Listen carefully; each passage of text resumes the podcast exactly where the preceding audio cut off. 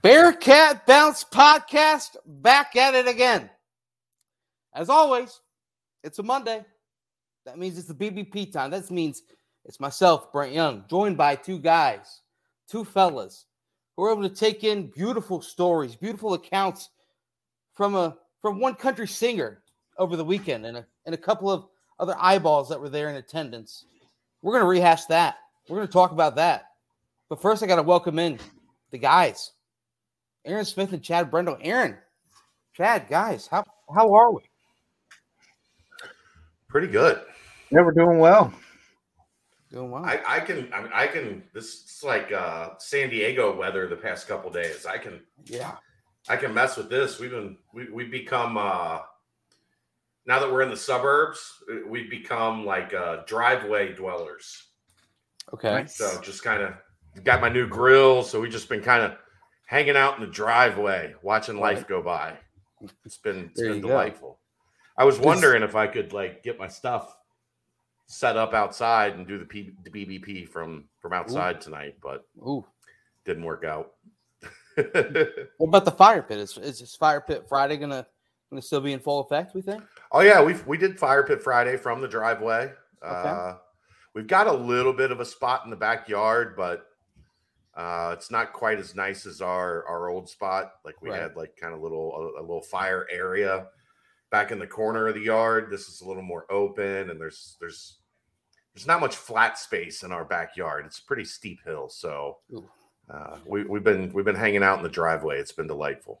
I don't want that fire rolling down the hill. Aaron, any uh any yard work? It seems as if you're you've got a little little pep to your step tonight.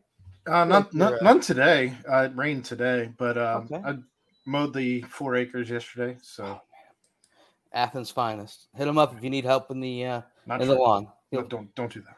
he'll be there in the gym. But uh, you know, speaking of needing help, Danco Transmission. Uh, you know, our guys, our guys mentioned the BBP, mention mention Aaron Smith, mention four acres of lawn mowed, mention brand new grill, hamburgers and hot dogs, mention Chad Brendel to Danco Transmission, to get ten dollars off your next oil change. Danco Transmission.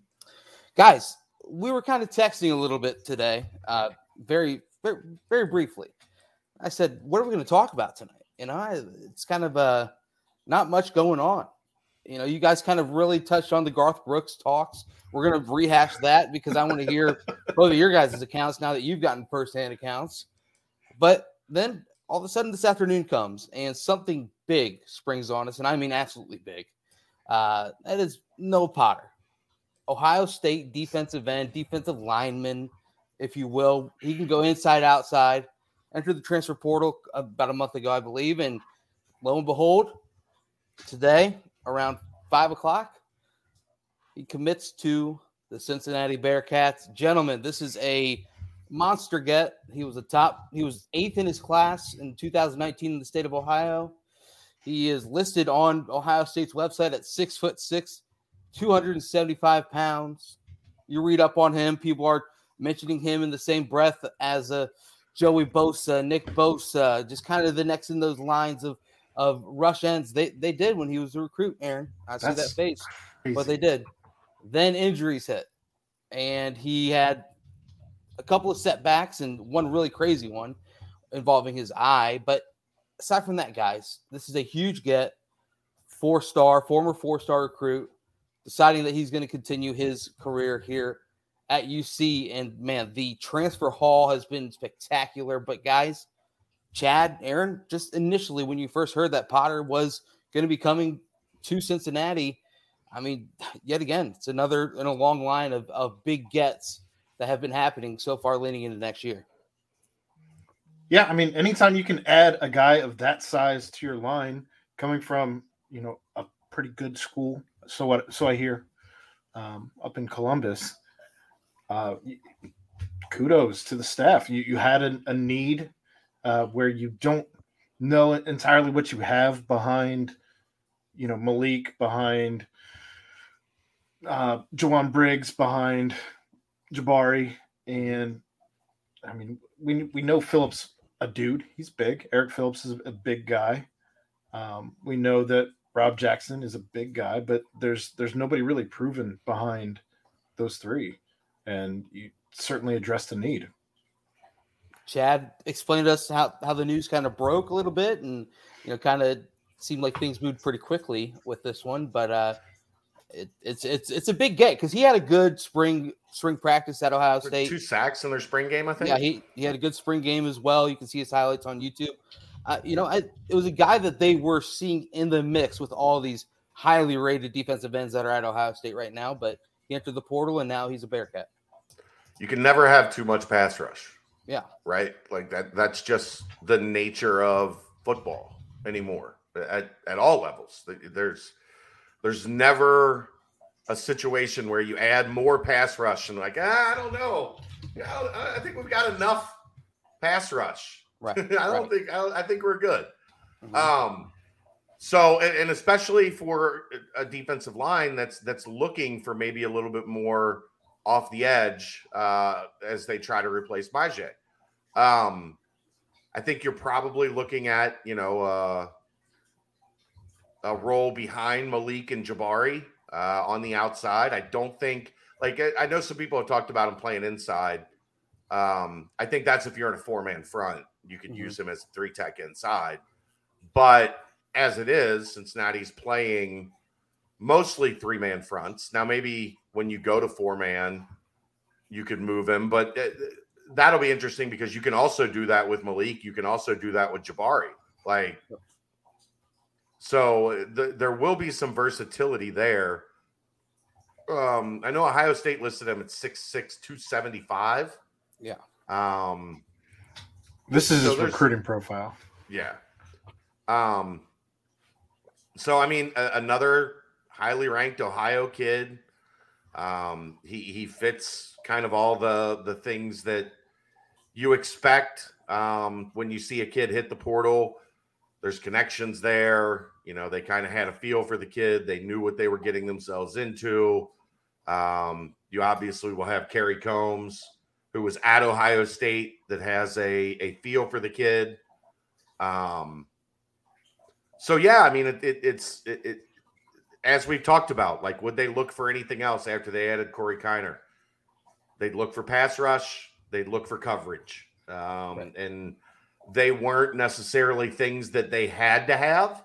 Mhm. But if there was a situation that popped up that felt comfortable, felt like it made sense, then you jump on it.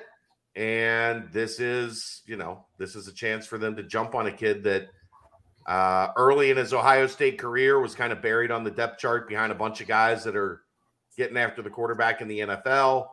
Right. And then right when he had his chance, he had the foot injury, and then the eye injury came up um, that cost him a season. Mhm. So if he's fully healthy, like you're going to feel pretty good Yeah. about what you're getting from from Noah Potter. So uh, I think it's a, a pretty strong addition. Yeah. I- go ahead. Aaron. Just real quick, I, some of the things that I saw here in the uh, high school scouting report that stood out. He did lead the Cleveland area, 25 tackles for a loss, um, 62 quarterback hurries, district player of the year as a senior, all Ohio selection as a junior and senior. And Steve Wiltfong said he uh, he's twitchy when the ball snapped, terrific hands, outstanding hips, has a bevy of pass rushing moves, torques his way between offensive linemen as a run stuffer, aggressive football player, physical finisher as a tackler. I mean, that's what more do you want out of a defensive lineman, right? Right. I, I mean, this is another guy who had offers from you know Alabama, Florida, Notre Dame, Michigan, Michigan State, you know Georgia. Just the, the list is very long for this. It came down to I believe Ohio State and Penn State in the recruitment, from what I was reading and catching back up on. But you know, like like you said, you might look at his stats and see you know three career tackles at Ohio State. But when you dig further, it, he he did have that foot injury that immediately held held him out in the beginning of the season which which was was a season he was supposed to start to get in the rotation and see the field a lot more and then that that eye injury is it's kind of a freaky injury to be honest with you and one where he had to get emergency eye surgery had to then be out was could literally only lay down on the side and let his eye drain and five minutes every hour he was able to stand up and, and do something and then he had to go back down for the other 55 minutes of every hour it just I mean, that's Just a- nuts. Yeah, just a freak. Insane. Act. Yeah, it's it. He just woke up one day, couldn't see peripherally. Uh, geez, that that word. But and then all of a sudden, before you know it, he had to go quickly, fix that, and anytime you have all those tied together, it's gonna be tough to get get things back on track. Ohio State has a plethora of defensive ends, and Potter just I think he sees the opportunity to come and help Cincinnati, and he's he's coming into town, and now you see him alongside with the Jowon Briggs and with Jabari, who's you know just another one of those grizzled veterans, kind of in the same ilk as as you know Ponder, and then of course Curtis Brooks of last year as well. So I you add in a high level talent like that, and one that got better each year in high school, and then had had a couple setbacks in college, but man, it, it does seem like he's got the high high ceiling and the floor is already pretty high as well because this is a big kid and and who had some amazing tape at a at a tough tough high school, played good competition all throughout his high school career as well. Um, guys, I want to see maybe is is this you know people bring up the the Myjai Sanders and needing to replace that production and pass rush and and this that and the other. Is he kind of what we see as the Myjai Sanders replacement or no? I, he's not he's more of a like a big body guy. Right. I mean, that description sounds more like a bull rush than the the finesse guy who's long and rangy. You, you got to remember when Myjai got to UC, he was the size yeah. of a wide receiver. Like he's 205 pounds. Like he, he mm-hmm. was like a, a freak athlete more so than you know what, what he looks like to me is is what you see from your standard three man front defensive ends. Right with some mm-hmm. size, with some athleticism, ability to get after the quarterback, uh, ability to set the edge in the run. Um, unfortunately, I, I tried to make a, a, couple calls today to some Ohio State folks I know, but uh, didn't get a return. So I was hoping for a little bit better insight on how he's looked in practices and right and things of that nature. But um, yeah, I mean, I I think he's going to be a guy that's effective in getting after the passer, but I don't know that it's that Myjai is a good comparison per se, just because right. Myjai was so twitchy, so athletic, so much of a you know just kind of a freak. Yeah, not necessarily like a comparison, but kind of just the replacement. You know, if if it's a third down scenario and and you throw Potter Potter out there on the other side having you know, right. in the middle and just just getting after the quarterback type ordeal because you know they they tinkered around in the spring trying to trying to find who would be in that role. And you know Rob Jackson we we mentioned a lot was making some moves up the depth chart. And you know of, of course Jamal Williams all the way on the 13 people were saying is he going to make a leap? He seems you know like he's he's getting closer but maybe a year away. So this this is obviously a, a massive signing um and one that you you kind of look at the transfers that have been brought in, especially the last two with with Potter and and Corey Kiner, and you really see that this is the evolution of of football and how these high level transfer additions can really add to a team that already has a roster full of high level talent. So, I mean, it's a it's a bang up job by the staff and a bang up job getting him on campus and obviously having the ability then to uh, to lock down a commitment because I mean I I don't think anyone really sensed him going to Cincinnati, uh, at least from what I was reading, just via social media and whatnot. But it's a it, it's a big commitment and, and one that I mean he's going to make an instant impact if he's able to come in and compete and win, carve himself out a role on the squad. Yeah, I mean it's it, this is kind of we're we're seeing Cincinnati's new philosophy on the portal, right? Yeah. Now that the roster has been built, and fully constructed top to bottom mm-hmm. the way that they wanted to, you don't have to just go crazy and try to add a bunch of transfers. But what you can do is say, okay, maybe we feel like we need a bump in our two deep here. Maybe we feel like we need a bump in our two deep here. maybe this room uh, isn't on the path that we want it to be on. So we're going to, you know, maybe reorganize and try to find a guy that can help us or you know one or two guys that can help us in getting this room back on track but there's no reaching it doesn't feel like it doesn't feel like there's you know mass roster overhaul Right. It's just a matter of like kind of kind of what you see like with with with really good teams in NFL free agency, right? Yeah. We're going to hit the market and we're going to we're going to find what we need and we're going to make it happen. Is he Micah's Micah Potter's brother? Yes. Yeah. That's Jeffrey, why some you don't, you don't you don't Jeffrey, you don't need to fold your laundry. Come on.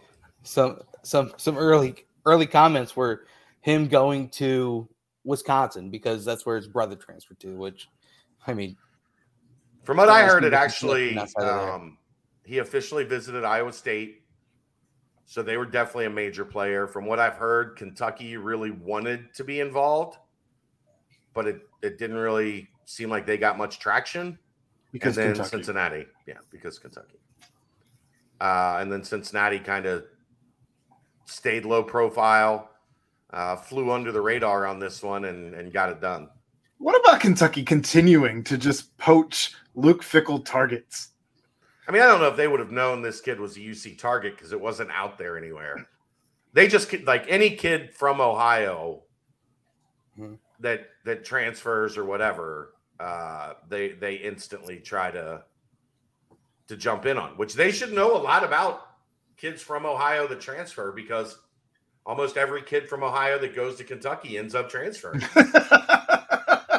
true, true. Nailed it. But no, it, it's Thanks so now to you have Florida for the ability to tell that joke. okay, and Did- and did for we Red thank- Red Homes as well. I was gonna say, did we thank them for uh, allowing us to bring an Ohio State transfer in? I, I did. I, I I said on Twitter today. Uh, word is that he it, when he was a sophomore in high school, Micah Potter or uh, Potter was a, a very big fan of that 2017 Central Florida team, Right.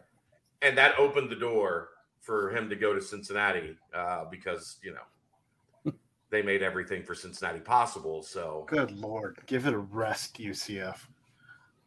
Gosh, it's the worst, Uh. the worst. But now, so now on that defensive line, top ten in the 2019 class was Noah Potter, and then guess who was the number two player in the state of Ohio in that 2019 class? None other than Jowon Briggs.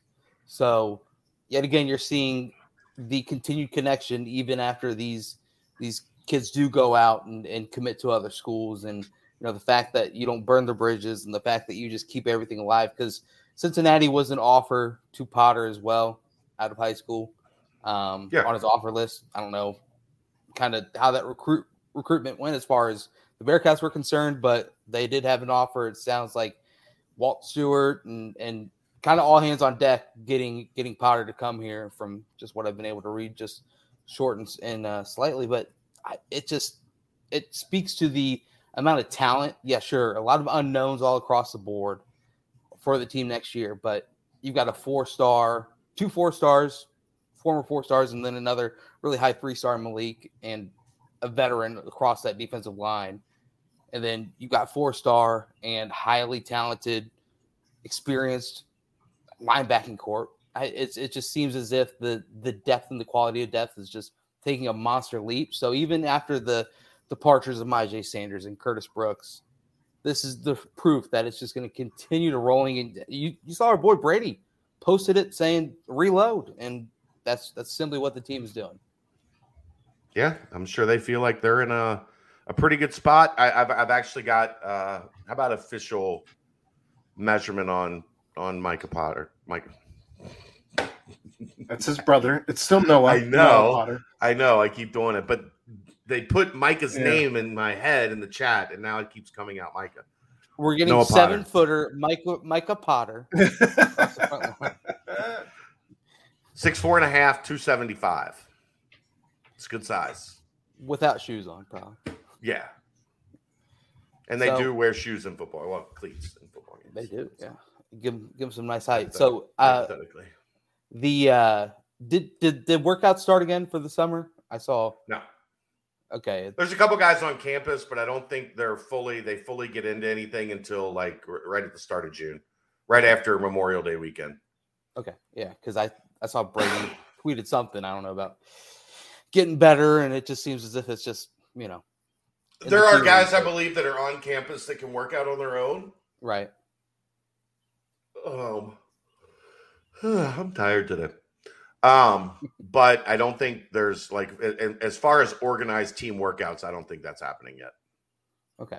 Um, so now the next question, obviously, I think he'd be a possible three tech. I, so Ohio State was tinkering around with working him in as in the rush man package, I think is what they called it, uh, where they would bump him down. You know, Larry yeah, Johnson. Third down. Yeah. Third down pass rusher from the inside. Right, exactly. And kind of just, you know, with the with all the weapons they have on at the defensive end spot is kind of just, you know, having the ability to bump him down and then also bring him back outside is kind of what plays into it. But man, you watch his his tape and he is he's a big dude who just goes. He he has a motor and and one that just looks like he just never stops and loves being out there, kind of kind of a football guy type feel to it, you know. So right. uh, I mean, all the things you read about him is is great, and then just setbacks, man. It's just handling adversity, and he was able to have a good spring right here. And I I think a lot of the the fan base is kind of shook when he entered the transfer portal because good stories were coming out about his his work and his development. He he won the most improved player award on Ohio State's uh, team as well. So it's it's just a lot of things we're, we're heading in the direction. But just you know, sometimes you decide that that the grass might be greener with this opportunity. So, well, he, perhaps he earns the most improved award because he recovered from not one but two different offseason surgeries. Yeah. between between the foot and the eye. So I mean, yeah, one one was during the season where he was getting ready to go to Rutgers and yeah, with just, the team and, and possibly play, and all of a sudden he just couldn't see. I mean, that's just a a freak freak thing. Terrifying. So, yeah, I mean, I you have dreams, nightmares about that, but I, and he was able to go through it and and got it figured out. So it's uh it's gonna be awesome to to have him on campus and add him into the mix because like he's kind of like like we talk about Rob Jackson, you know, and how he's kind of he's got that body, that frame, but he's kind of relatively new to football. Well, this is a body and a frame that has football in his past, and he just you know, when he committed to Ohio State, I read their their commitment story. They asked him what he wanted to do during his time as a Buckeye, and he said, "Want to win national championships and be the best defensive end in Ohio State football history." So it's the, the guy doesn't lack in confidence, and if if he can get everything back together on the field, he's going to have a big impact for the Bearcats. Really big. Agreed. Just two huge, giant humans between Briggs and him lining up next to each other. Yeah. And I so Briggs would have been if he committed to Cincinnati right out of high school would have been the number one recruit in program history um, based off the composite. And then of course you you have Noah Potter who he would have been 11th in in the uh, composite. So I, it's just high high level talent that's coming into Cincinnati and I'm now, excited to see what they do he does have two years of eligibility, correct? I know that there's three. I, well, I was going to say there were some conflicting reports uh, as I was There's on Twitter. Potentially a COVID third. Yeah, I was I was okay. reading three. Um, in a couple articles I read, but yeah, I don't know. I think he has the opportunity to kind of blow up a little bit, and he's got the body where I think some NFL teams could could really salivate sure. after a year or two years really kind of shining with with Cincinnati. And of course, he's another guy that in the transition to the Big 12, where if if he's here for that second year, I mean that's a that's a big body to compete right away in the Big 12. Well, I I think one of the things for me is the guys that we've seen do best in their transfer situations are guys that were able to come in and not be forced into anything, right? But be able to grow mm-hmm. into their role. And I think with Malik, Jabari, and Briggs, he's going to be able to do that. He's going to be able to grow into his role, uh, grow into um, what he's, you know, what he's comfortable with. Like that was the thing I think that that was so big for like uh, uh, Bryan Cook and for uh, Darrian Beavers. Mm-hmm. When they got here, there wasn't this instant like we have to have you. Like uh, right. we we didn't like we saw with Briggs last year. yeah. Where he kind of slowly progressed and came into his own. And by the end of the year, now granted, it was because uh, Malik was was limited with the high ankle sprain, right? But as he got comfortable and as he, you know, developed, he became a factor. And I yeah. think you know we could very much see something quite similar with with Potter. Yeah, well, I I mean, you think you bring up Briggs last season, and you know everyone expected Briggs to kind of fill the fill the hole that you know Ponder left when he graduated, and instead it was the rise of Curtis Brooks, right, becoming an, an, an NFL caliber player, and all of a sudden then Briggs, like you said, I I think Briggs kind of really blew up in the Navy game is when he started kind of finding himself and and you know playing without thinking and you know, the same thing like you said with Darrian Beavers. You really saw that because because Beavers came in, and I think I think some people expected him to kind of be like that playmaking linebacker right away, and the stats didn't really back it up until he finally was starting to play without worrying and and just going out there and just making plays, right. and he he blew up as well. So yeah, I'm, I mean if if you're able to bring in the high level of talent like a Noah Potter and let him kind of marinate and and figure out the system and, and figure out his role within the system, man, I, he's going to be a beast in really short order. I, I fully believe that. So going to be exciting. Yep. A- AAC favorites now after Con- Con- Kiner and Potter. I mean, I I'm still I'm still going to go Houston for now. Yeah. Uh, just because they've got their quarterback back. Like right. That that's such a such a big factor as as we saw with Dez. Your quarterback has a chance to get better year over year over year. You have a chance to elevate year over year. Um, now, would I would I take Holgo over Fickell? No. So that's not to say Cincinnati can't win the American Conference, but I think if I'm I'm placing a favorite, it's still going to be on Houston for the time being. Well, I, mean, I think hey, Deanna, good to see you.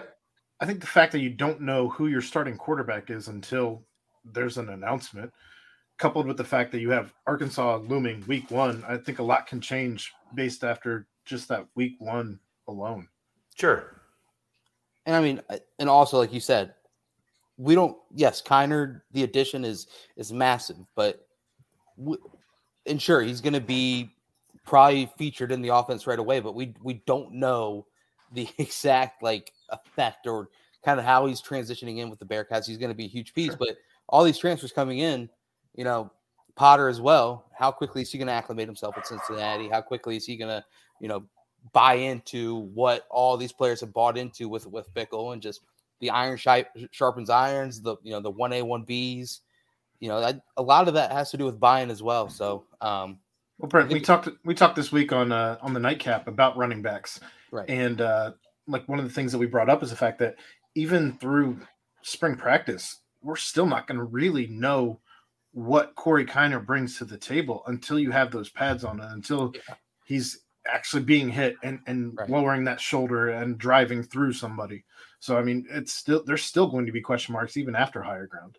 Yeah, yeah, and there's no doubt because Luke was the number one to, person to bring it up, and he said, of course, that it's the offense that is at more of a disadvantage when it comes to you know spring game and spring practice because you aren't tackling, so you aren't able to break tackles as well. So, um, and Kiner is definitely one of those running backs that is going to be breaking tackles instead of being uh, tapped down, if you will. So, yeah, I mean, it's it's just the amount of transfer success or hits.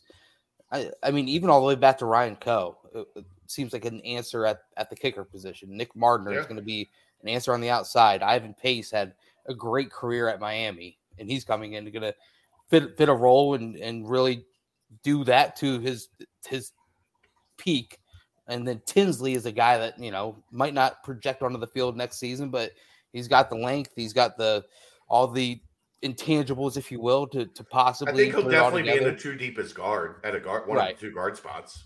Okay, yeah, obviously we won't know until the season is underway, but I think they've crushed the apps like just the way that they've used the transfer portal this season. Like they they didn't to Chad's point, I mean they didn't find a guy that needed to come in and be relied upon too heavily, and I, I just I couldn't be happier with the way that they've done it. Yeah, they've really done a great job. Um, I guess Thank the you, next Crypt question: Keeper, Crypt Keeper, by the way. Appreciate that. How- kind of you. Three six five sports talk. What was the topic today, Chad? Uh, I haven't been on there in a while. I think he's just saying he, he caught some of my stuff with the Baylor guys. Ah, Um, and they usually have me on, and we don't we don't specifically just only talk UC, but it's it's all UC centric. Uh. And I love I love going on with those guys. They do a, a really good show, so I always appreciate when they they have me on. okay. There we go. Maybe when we get to the Big Twelve, we'll have them join us from time to time Right. to get a Baylor perspective on things. We don't, you know, it doesn't do us much good right now because we're, you know, two seasons away from playing Baylor, but down the road, it's it's definitely an option because I've uh, I've developed a good relationship with those dudes, and I enjoy their content, enjoy being uh, part of their content when I have the opportunity. But of course, we can thank Baylor for a couple of their wins last season. Sure. Uh, so, so Yeah. shout out, shout out to the Bears, man. Shout out to the Bears, big time. Um, Chad, is is this? Do you see? I mean, I don't know if you know the, the exact roster number breakdown for the team right now, but do you envision still keeping the eyes open as far as the portal goes, or is this kind of kind of like a, a, a chip falling the way that they they wanted it to, and then now full steam ahead with? I, uh, with I'll never offseason? say never. Uh, Right. Everybody likes to corner me with those questions. Um, Right. The only time I was certain was last year when they weren't allowed to add any more players. right. Like they're they're not at that point. Um, Well, you even And thought as recently as what last week, two weeks ago, that they were done after the addition of Corey Kiner, right? no, I didn't. I said they'll keep their eye on if they can find an edge rusher, if they can find a cornerback, but they're not desperately out there. Like it wasn't like what I was saying was they weren't going to take somebody just to take somebody Okay. at those spots. It was going to have to be the right situation, the right relationship, the right fit. And if they found that, they would jump, but there was no need. Like they weren't on the edge of the cliff in terms of depth at any of those positions. It was just more if they feel like they could toss an impact guy into the mix, they would look into it. But it wasn't it- wasn't a sure thing. It wasn't something we knew. We knew they were going to go get an outside receiver somewhere hmm right? Um, so that these situations weren't that. With cornerback, uh, they love to go find an outside starting corner. But guess Right. what? We've said it numerous times. Those don't show up in the portal very often. Right. And also, we said rush ends too, which I mean, Yeah. this Well, is kind of a different damaged circumstance. goods a little bit. Yeah, like if, right. if you're uh, uh, talking about it honestly, not that Mm-hmm. I think that he's going to be damaged goods throughout his career, but he did have a couple major setbacks via injury Right. that required surgery. So you know, and he hasn't had a chance to have a lot of production yet. Well, from So what I you're read too, taking he, a chance. from what I read too, he had been passed on the depth chart by a couple guys. Potentially, yes. He was still in competition, but I think he was kind of settling in that second string, maybe even just like a 2B type situation at Ohio State. And, I, you know, pretty clearly he wanted an opportunity for more. So, how do you think is it when when these players like like Kiner and like Potter, do you think the staff kind of tells them, "Hey, you know, you're you're in need for us, but you're gonna have to work your way up," or Yeah. is it is it kind of They're I not guess it's promising the same- anybody right. anything.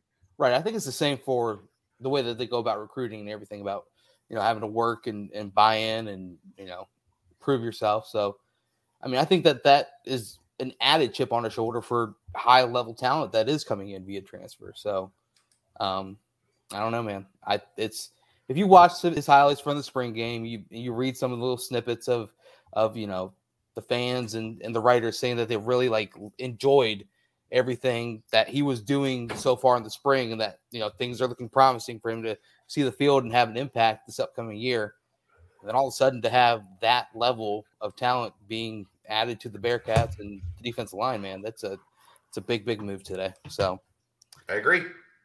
Something that uh that should be should be celebrated. That's a it's a big time ad. So as far Timestamp as that, that. timestamp that, y'all. Timestamp it, y'all. Urban Artifact is the largest sour only brewery in the United States. They pack over 7,000 pounds of real fruit beer into their lineup of fruit tarts every year. Swing by Urban Artifact's Northside Tap Room, mention Bearcat Journal, get $2 off a flight of four tasters. There you go. Passion, pineapple and passion fruit. Ooh.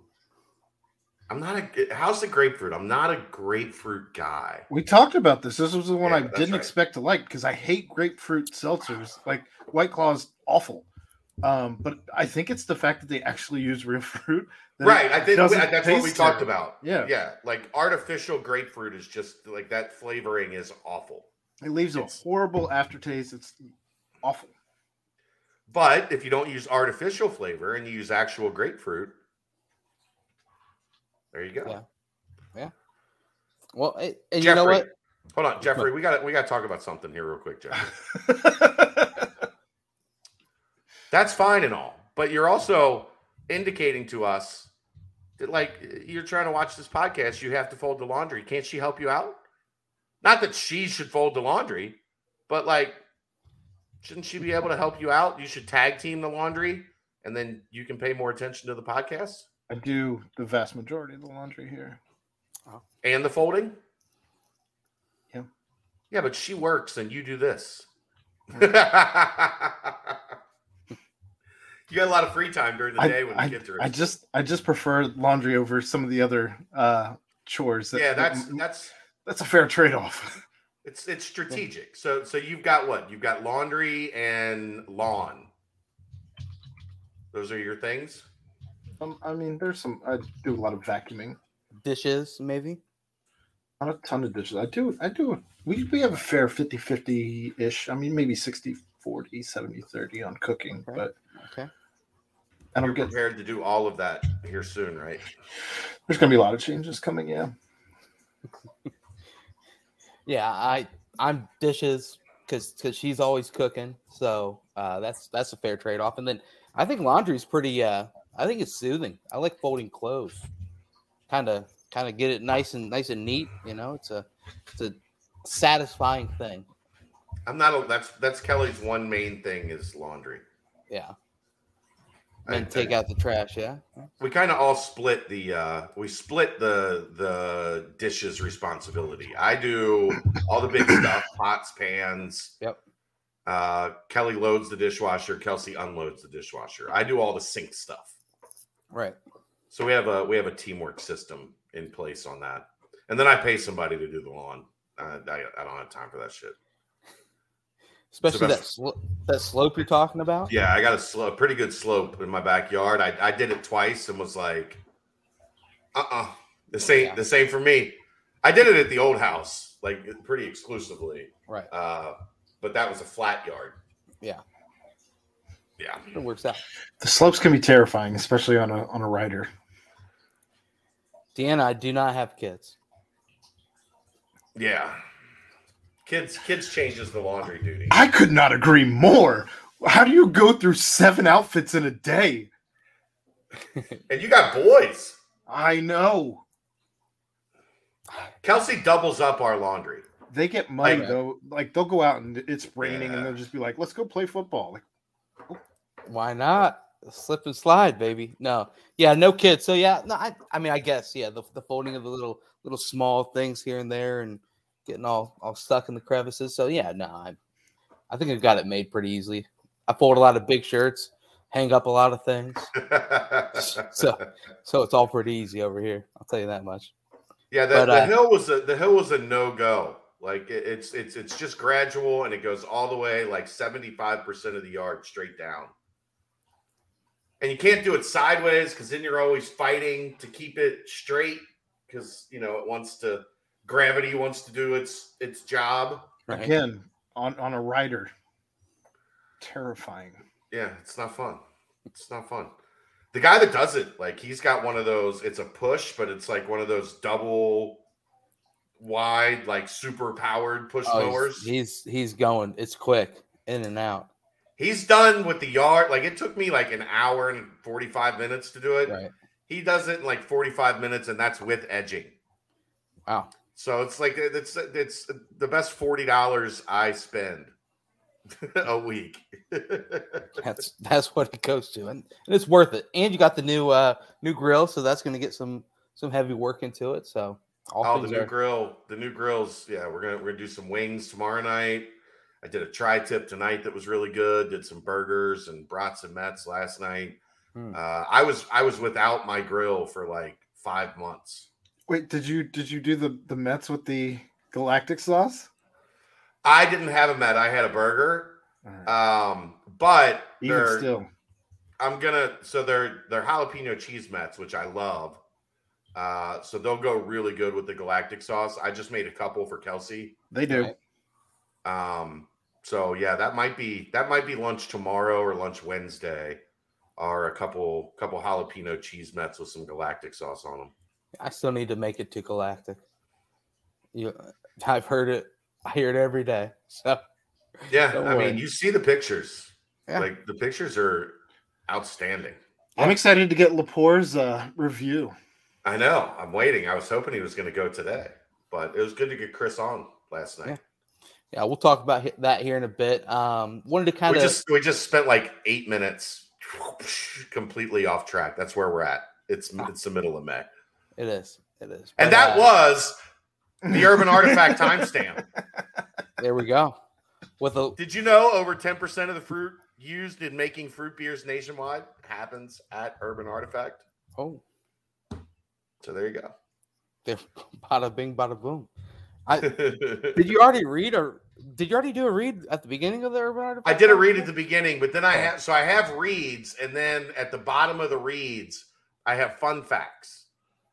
So I figured since we did an extended, like off-topic thing there, right you do the read, and then you close it with the fun fact. lawns, kids, and whatever, and Right. cut. Okay, deal. So, uh, Corey Kiner, by the way, Corey Kiner, first day officially as a Bearcat today okay, on campus, enrolled UC student in the weight room, getting some work in on his own. Maybe that's what Brady was was tweeting about. I was gonna say that's that's fantastic. Next time Brady's on, he can actually talk about him. Yeah. So he is here. It is official. Corey Kiner is uh, red and black.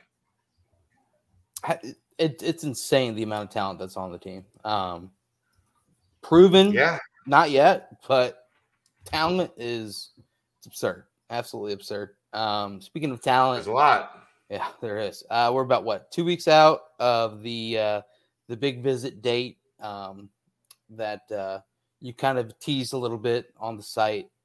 Is this kind of the the lulling stage as far as the high school recruitment goes until that June fires up? Because it, it kind of Yeah. like things have slowed down for the most part, and then fire back up in June. Yeah. So we're just at that point where everybody, like now, it used to be official visits didn't really like the the the the the primary official visit season in football was like the end of the season was late Right. December, early January, leading up to signing day, and then I guess two two full off seasons ago Mhm. they changed it to where you were allowed to take these official visits in the summer Um, because you used to not be able to take them until august 1st i think was when they they started so they moved the the time frame for official visits back and june has now become like primary recruiting central because most of this stuff happens if you pay attention a large majority of commits happen before their senior season start.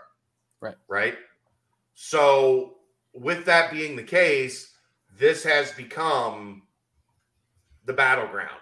Like, Right. this is when the wars are fought and decisions are made, are coming up in June. So, nobody's really jumping into the pool right now because you're waiting on these official visits to happen. So um Now there are still, you know, your kids are still committing around the country, but um, you're going to see a large rush of decisions made June into July. Um, and I, I mean, I wouldn't be shocked if we're looking at another class that's pretty close to to full as we get through the middle of July. So right. I, I mean, they've already got a multitude of commits right now. Um, also, you know, it's it's something that where the names have been slowly trickling in of who who will be visiting during those times, and uh, obviously when when it gets closer to the date, BCJ, Chad, and uh, you and Mick and, and everyone will will post it on the board. So it's uh yeah, we'll have it. We'll have the numbers. It's going to be uh to be an extensive, exciting list. Um, speaking of recruits, uh, possible targets, obviously a, a big target. The Amari Snowden uh, was a is a name that I've kind of seen a lot on social media recently, just because he seems like he's a baseball star on top of. Oh, he's what, a big time baseball. Like when you look at him, he looks like a baseball player more than he looks like a football player. I, like uh, just his body, like the way, like the look of him. Right. He just looks like a baseball player. When I talked to him when I was covering recruiting, he asked me to get him in touch with Gooks. yeah, like he was the kid wants to play baseball. Like what? Not exclusively, but like 13 strikeouts, no hitter. No hitter, 13 strikeouts and a home run. Pretty good day. Yeah. Just another day at the office. Sign Pretty him up. Good day. Sign him up. But the reason why I bring this up is because him and him and Sauce Gardner have had a, you know some back and forth on on Twitter, uh, and and most especially the most recent graphic that the UC recruiting team sent to him, which was just spectacular of Sauce throwing out the first pitch mm-hmm. and Snowden in the batter's box. So, um, man, the I mean the team, the staff is is working hard, and, and Snowden is eating it up and he's obviously a high level recruit. One that I, I, imagine is is he locked in for one of those visit weekends? Chad, is is that something? Uh, I don't know if it's public? been confirmed yet, but I right. think I would if if if at all possible, they will have him here for an official visit. Right, right. So, I mean, obviously a name to track, but I use that as a bit of a segue to to talk about Sauce's first pitch, guys. Um, just initial reactions. I'm, I'm sure both of you have seen the video. Uh, Sauce, you know, tried to say it, it, it. was the mound was a little bit further back than he imagined. Um, didn't really get the practice from that distance, but let's just say there have been worse first pitches. Right. It wasn't terrible. I mean, it wasn't like it wasn't straight down the middle strike, but it was solid. Yeah. Aaron, did did you see it? I didn't see it, but I just still thought it was hilarious that Dez was calling him out, saying that no one in the stadium was safe with Sauce throwing out the first pitch. Right, right, which is awesome. But uh, you know, another thing is I saw an interview that was posted on on Twitter as well with Sauce after the first pitch. Um, looks like it was like after the game, and, and the main takeaway I had was that you know Sauce is just still adamant with the fact that, and you hear Brady Collins talk about it, you hear you know mul- multiple people mention it. He said Cincinnati is in my heart. Cincinnati will always have a spot in my heart, and I'm always going to be giving back to Cincinnati. So um, that is exactly what you want to hear. As that's who he a, is, though. Right, right. Budding superstar who knows where his roots are, knows where he grew and developed the most. And well, think about it. Think about it like this, right? Like, why is Cincinnati having such a big surge in Michigan? Right. Sauce. Because Sauce has a connection with those kids up there, and he, he's gone back up there and he's given back, and they all look up to him, right? right? Like, because he is who he is, it's helping Cincinnati recruit in the state of Michigan. Yeah. And because he is who he is, it's going to help Cincinnati long term in a lot of ways, man. It's helping tenfold. Like I would have never expected them to have the kind of success that they're having right now in Michigan. Yeah. And I, yeah, they're going toe to toe with Michigan and Michigan State for top 15 kids in the state of Michigan. With everyone. Yeah. And I mean, uh, of course, then you you do see the I mean, I want to know if you guys think that it was much about nothing when when Kamari Anderson started posting the the other offers that he had received. Um, you you've seen on, on top of that, you've seen uh, Jackson McGowan do the same thing, post some of his other offers. Is that more? I I don't I don't want to alarm anything to it, but it just seems as if yeah, look, look at these high level talents that the staff was able to get committed, and now the rest of the country is taking notice and, and really wanting these kids as well. I think with Kamari, there was such a reaction to when he got the Alabama offer, right? Yeah. And I don't want to say everybody freaked out, but everybody knows it's Alabama. And I think that was what he did after that was in reaction to look, this isn't new. Right. I've been getting offers ever since I like since I committed to Cincinnati. Here are the offers I've gotten since I committed to Cincinnati. Like, mm-hmm. don't freak out and think just because I got another offer that I'm looking elsewhere. Here's the proof that this shit's been going on from literally an hour after he committed when Kentucky offered him. I think right. the way he did it was so Hard mature. eye roll. Mm-hmm. Like the way he did it was super mature, and just that, like he put it all out there, and then he came back and said, in all caps, "I am committed to Cincinnati." Yeah, yeah.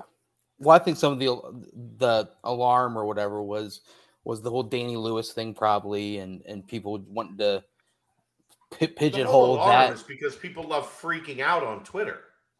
Right, that as well. Yeah, that's the alarm. Yeah, I agree. So, um, no, I just think I honestly I think it's awesome. Like Trevor Carter did the same thing whenever he he gets all these you know offers and whatnot.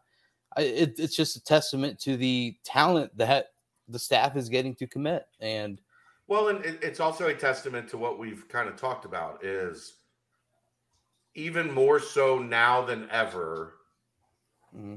when a kid has Cincinnati interest or commits to Cincinnati, there is a natural reaction from other staffs around the country to go, they're developing at a level, they're identifying and developing at a level better than pretty much anybody in the country right now.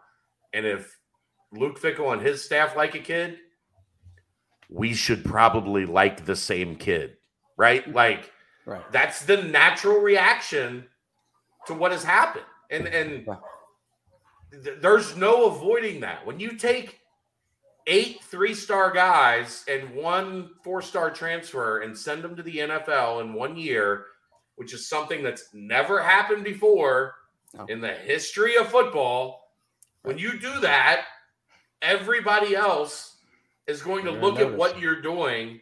Mm-hmm. It's it's the same with why people are trying to hire away Cincinnati's assistant coaches every year. Right. They're doing something better than we are. Mm-hmm. And if they're doing something better than we are, we better get a piece of it. We better figure it out. Tell us how the sausage is made. Right. Right. Like that's that's that's what's happening. And you know, it's that's a sign of a, a staff working in unison, doing their job, getting the most out of every penny yep. that they have. And you just have to understand that there's going to be, you know, dominoes that right. fall in response to that. And when you're developing and, and identifying and and creating the type of roster that Cincinnati has been creating over the past five years, now everybody's going to look at it and say we, we, need to get some. And you know what? You know what assistant coaches or, or head coaches are telling their assistant coaches? Better be more like Cincinnati. You better figure that shit out, right? right. right. No, I. It's it's just finding talent, developing talent, and now you see, you know, Alec Pierce signed his contract today. You know, you see seven milli guaranteed. Right, and I, you see Dez turning turning heads in Atlanta. You know, obviously sauce is sauce. I mean, Bryan Cook had had a lot of mentions in, in his time. I even Jerome Ford. People are talking about you know his future is looking bright with the Browns and in the backfield. This it, it just a laundry list of all these players. Curtis Brooks being mentioned as the possible steal of the draft. And it, it just, it's crazy uh, the the amount of ability that the staff has to to bring everything out of each player and having the buy-in and, and everything of that sort. So, I mean, that's why you, see. Get, think we could get Sauce to title sponsor this podcast, like the BBP brought to you by Sauce Gardner. Like no no ad reads, no promotion, just like yeah. just that. just sauce. Probably. He'll be like, I love giving back to Cincinnati. Sure, how, why not? Let's how close are you with him? we'll find out. Tell tell him I have a baby on the way. just kidding, Danco Joe. But like that that yeah, that's something he would do. Just sponsor a podcast to like have his name on it. Right. And then, you know, not? show up once a month or something and and give us the good stuff. Yeah. Then we got a BCJ sauce. Something yeah, that that's recruiting in a nutshell, man. Like, yeah, everybody wants a piece of what Cincinnati's doing right now.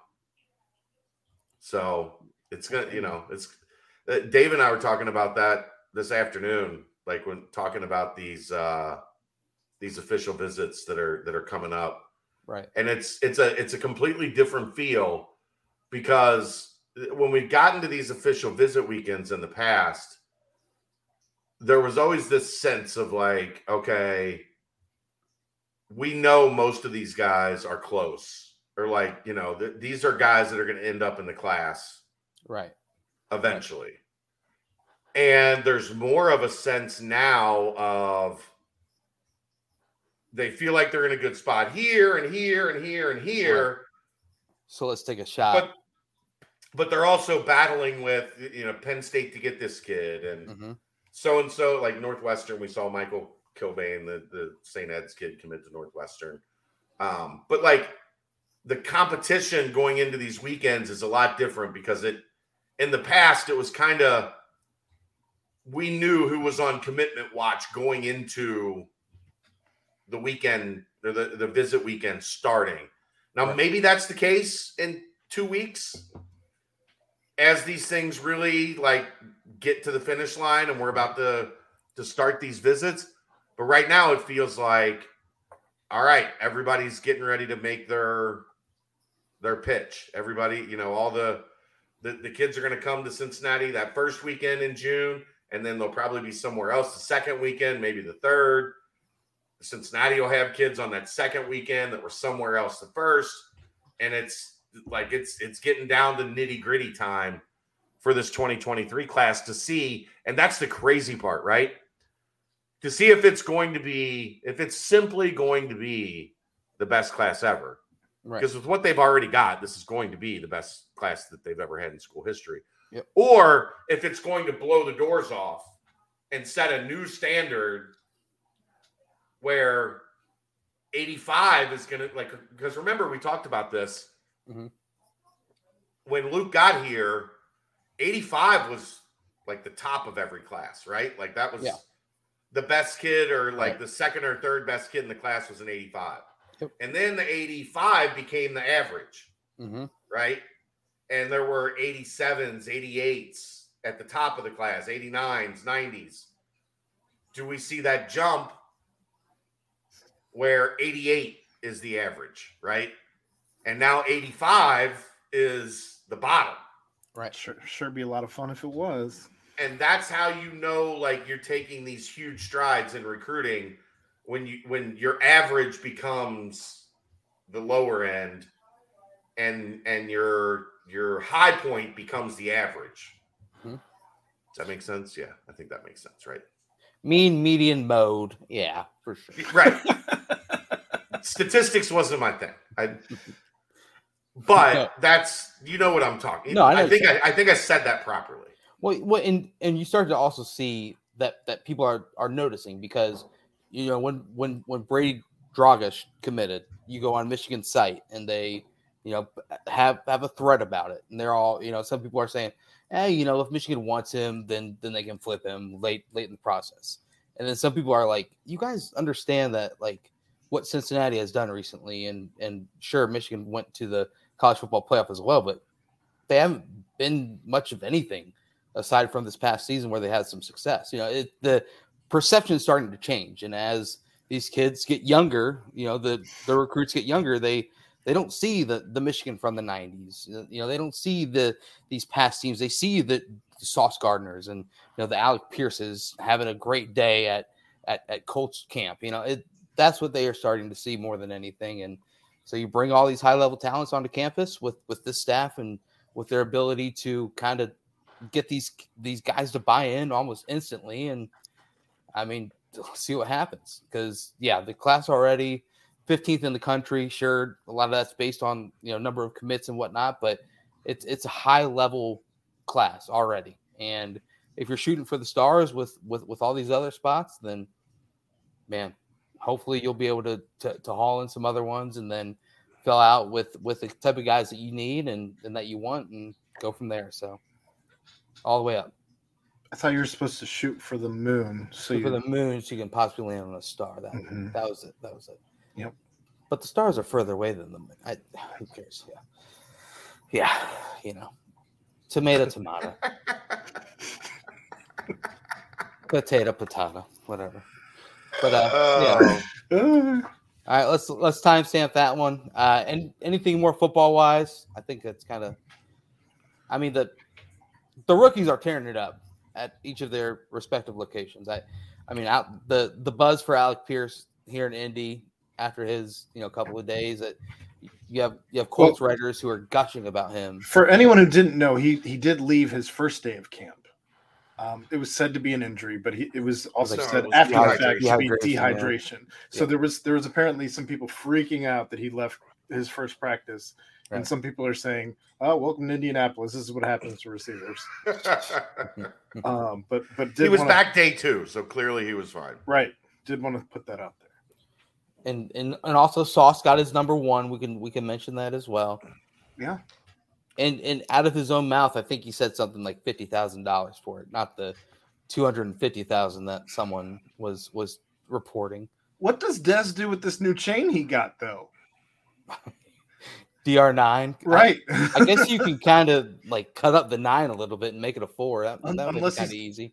is he going to to work his way to get a nine, or is he just all in That on would be my guess, right? You're just gonna you're gonna bide your time. Who's nine for the, the Falcons? Do we know? I don't know. Is it That's- Matt Ryan? Well, Matt Ryan. Matt He's Ryan not a there anymore.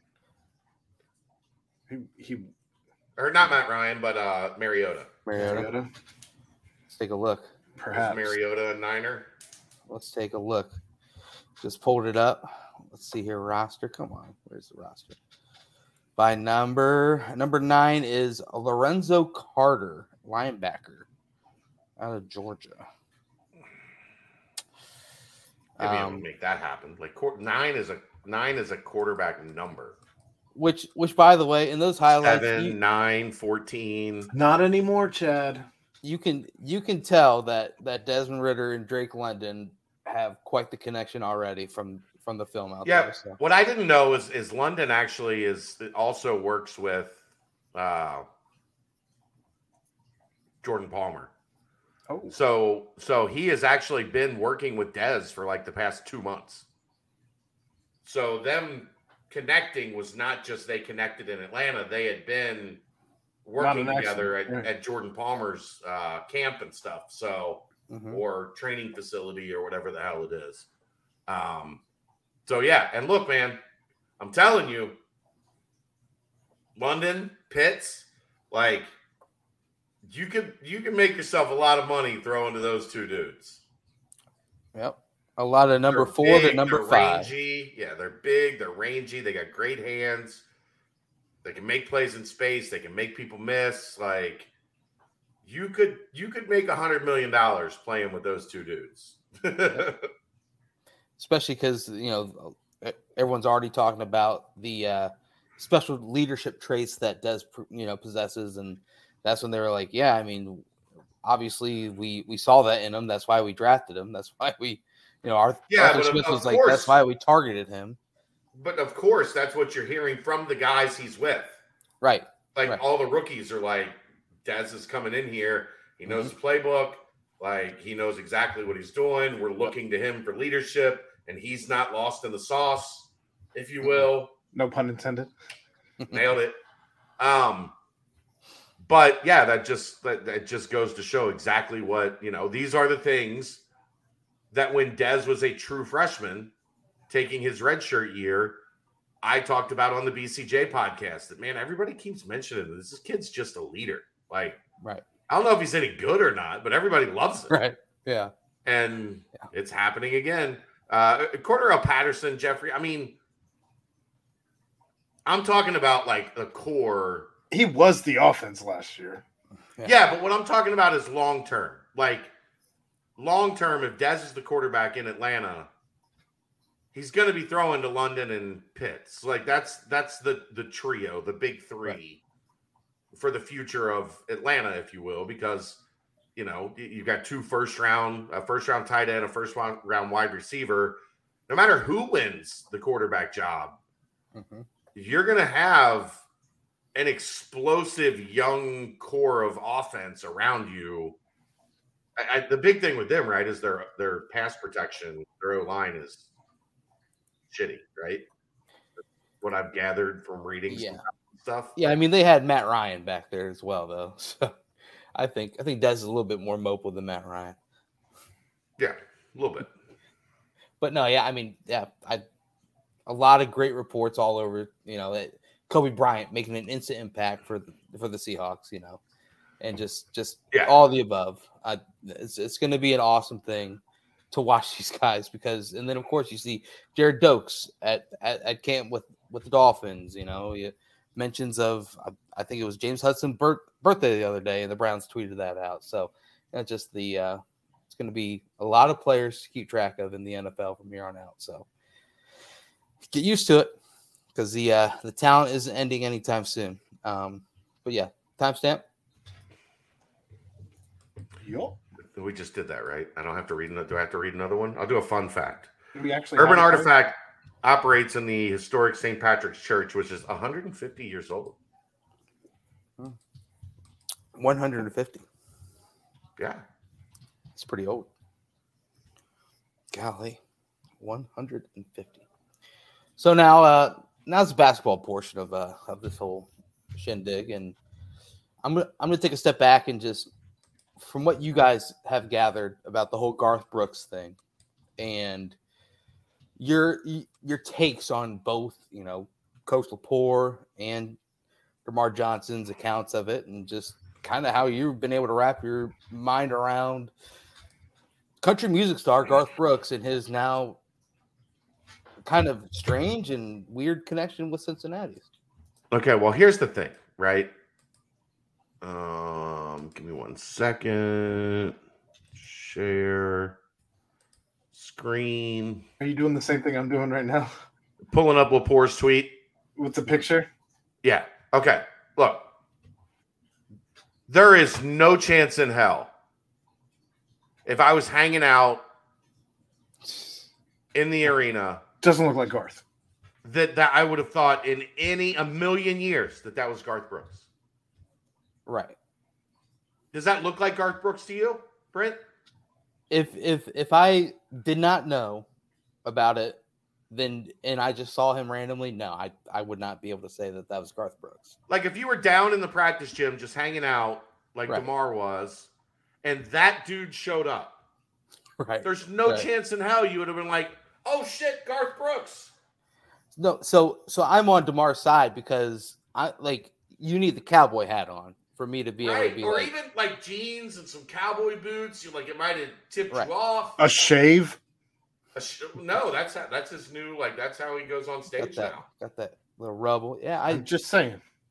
I mean, sold out Notre Dame Stadium a couple weeks ago. Sold out Paul Brown, and you know there he is, getting shots up in the uh, practice gym.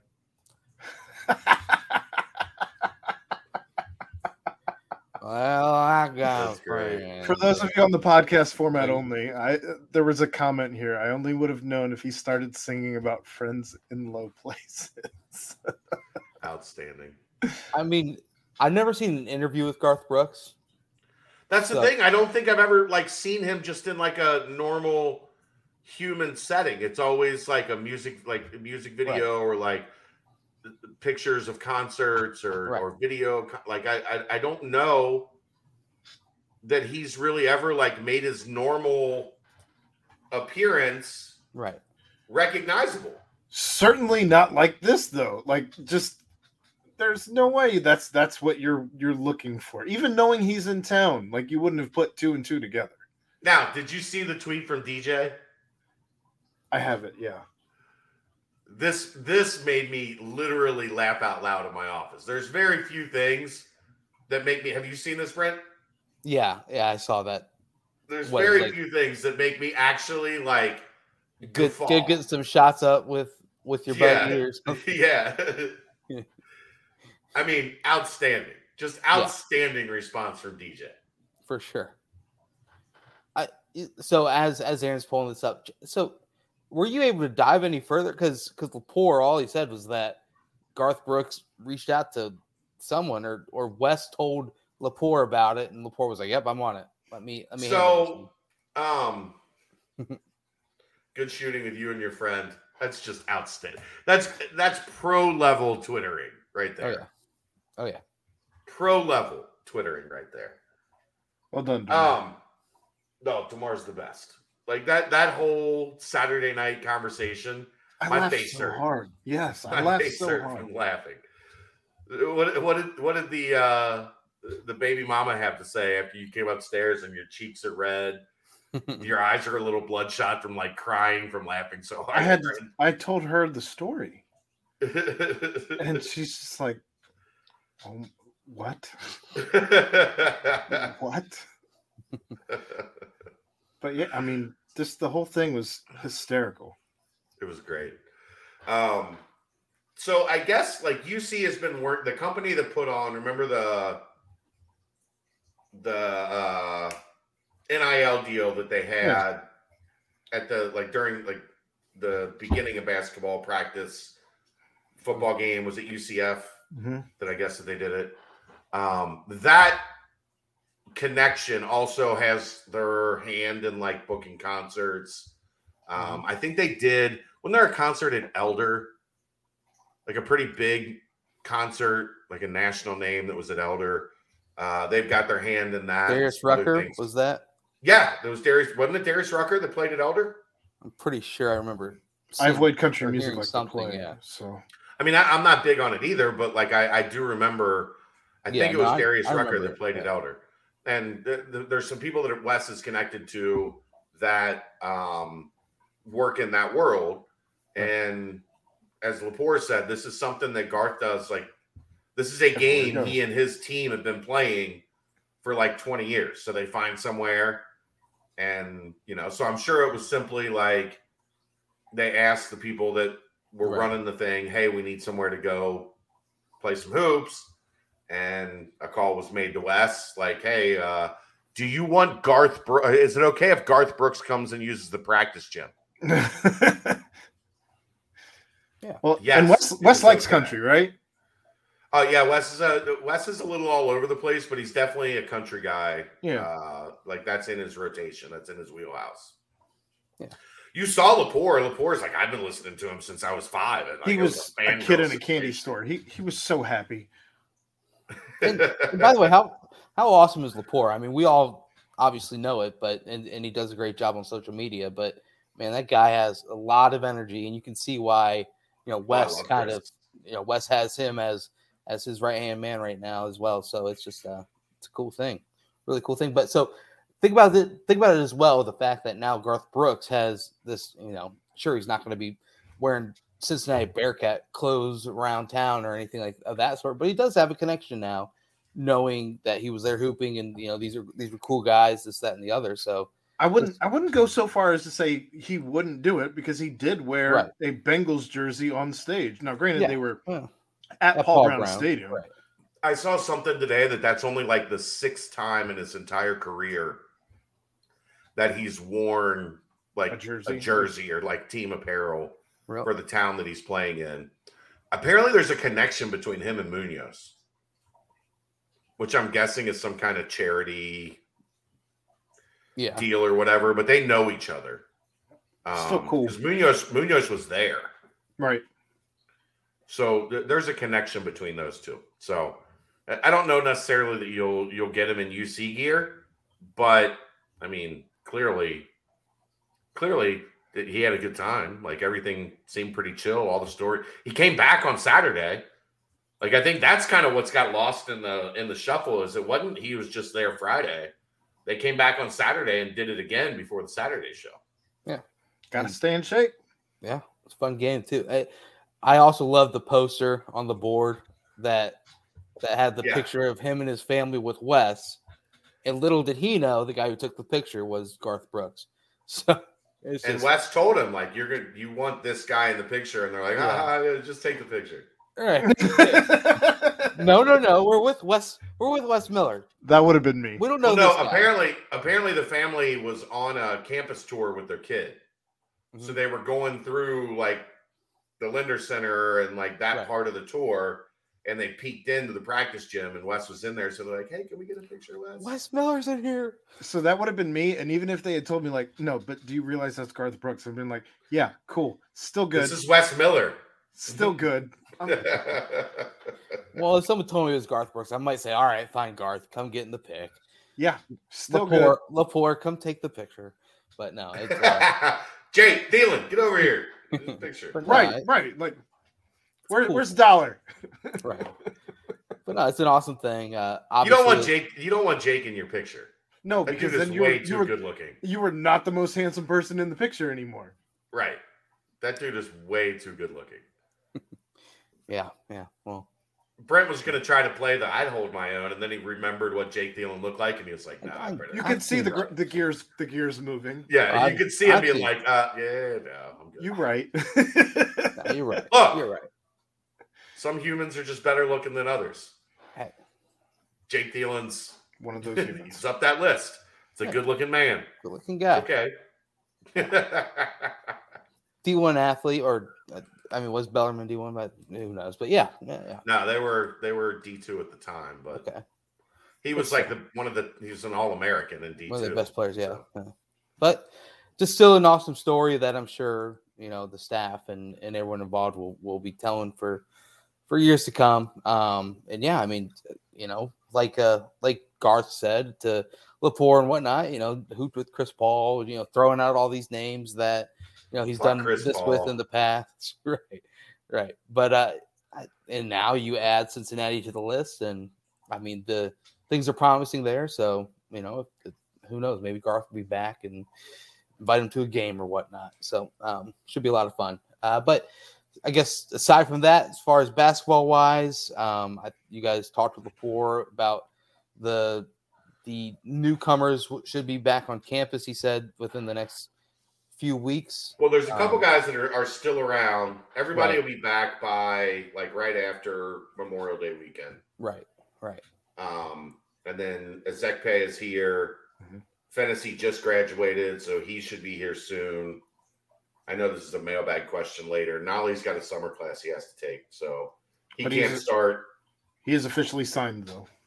Yeah, he, he signed his scholarship papers. Yeah, which that's that's not an a national letter of intent NLI, uh, but he'll be here when he gets done uh, completing his stuff in Memphis, which is is that be a little while. I mean, I mean, do you know if that is a online class where he can I have no move or yeah I, no you can't make the move.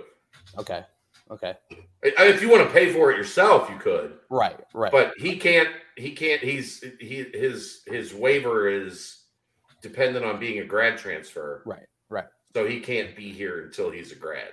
Okay okay cool cool. And then uh i guess aside from that you saw uh, I, Isaiah Collier went on a couple of visits this past weekend. Um, I know there's there's a bit of a stir recently regarding him, but uh, he, he posted a, a, picture from his UCLA visit, and that thing got absolutely obliterated by Cincinnati fans and Cincinnati gifts. Um, but yeah, I who who knows what what the next step of the Collier recruitment is, but uh, obviously two two visits out there on the West Coast, and I mean the West Coast is fun. LA is fun, so um, I guess we'll have to see what happens following those. But it was crazy again to see the the Cincinnati fan base just you know light that UCLA tweet on fire.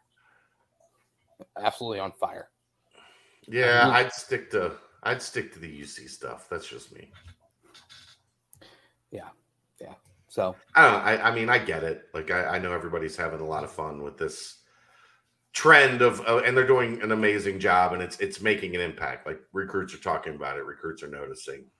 Um, I would just I would stick to when they mention UC, blow it up, and if they're talking about somebody else, let that like. I, here's what I here's here's kind of my thing, my thought process on that. Wouldn't it be better to just have the kid have to compare? Like I posted a picture of UCLA and there were eight replies. Like you get that tangible number that says I posted about UC and 75 people blew up my mentions, and I But there- posted about UCLA and there, there were eight. eight replies.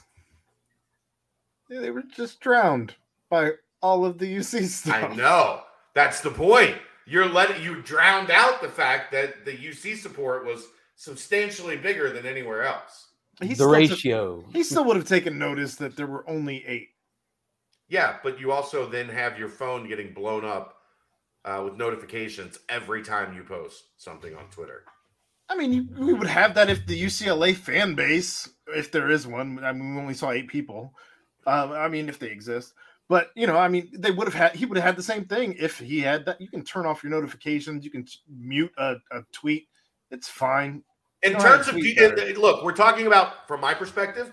In terms of if you want to piss off the kid or not, stay in your lane, and then let the kid see where the lanes are. I would. I don't. I don't like people, so I would get annoyed if these same people just constantly were in my mentions, blowing up everything I posted, even when I wasn't talking to them. I would get annoyed. You know, it, it was funny because I because I saw I it- annoy. I also annoy easily. Right. Where Well, is, where is that? ask the, the UCF fan base and the Michigan. Oh no, that's not base. annoyed. That's just it's fucking with people. right. There's nothing But- annoyed about that. But it, it it was kind of strange when I because I when, when I saw it happening and getting blown up and whatnot. It was like, do I like randomly like this UCLA tweet and retweet it? No, no way. I but somehow Right. Just You know, all these- in their lane. all these, you know, UC fans, obviously, I in the end, I think Collier would see, wow, these guys really want me. I know they really want me. The fan base really wants me. So That's I think that been part's proven. been evident. Yeah. tenfold. yeah, that, that part's been evident, but Yeah. who knows? Um, yeah, I don't know what else to say about it. It's still going to be one of those recruitments that it se- seemingly it, it- it's going to wear on for a little while. So um, I guess just let the uh, let the chips fall where they may. Um, aside from that, anything else? I, I I mean, Rayvon had a phenomenal dunk that he posted from over the weekend. Uh, just He's a really high good. level talent. Yeah, very high level talent coming in. Um, and then, I, I mean, yeah, I don't know. I think that's about it for uh, basketball, unless you guys have anything else to add, new additions or re- recruiting news or Yeah, whatnot. I mean, it'll it'll start to pick up here in a week or two when guys are are finally the teams fully on campus and right. open gyms get popping, and you know we'll have plenty to talk about coming up Yeah. here in a couple weeks. Yeah, I saw Jeremiah Davenport posted a picture of a box score of some sort of game. It looks like he played in, scored 24 points. But the uh, the more jaw dropping number, I don't know if you saw this, Chad, but Coriante DeBerry had like 41 points and 25 rebounds. So it's TBT. Watch out, Coriante DeBerry's coming. Those big old paws. Um, but yeah, Giant mitts, It's a Giant. big dude. giant mitts, big giant dude. mitts. uh, I guess timestamp this one, and uh, let's head on into that that BBP mailbag. Um. Oh man, I don't want to read that one. Are you Oh, curious the to explore? Yeah. Did, did- you know Urban Artifacts Building, the historic St. Patrick's Church, is There we go. 150 years old? They operate their tap room in the basement, and upstairs they offer the Reliquary, an event space. Swing by Rel- Urban Artifacts. Reliquary?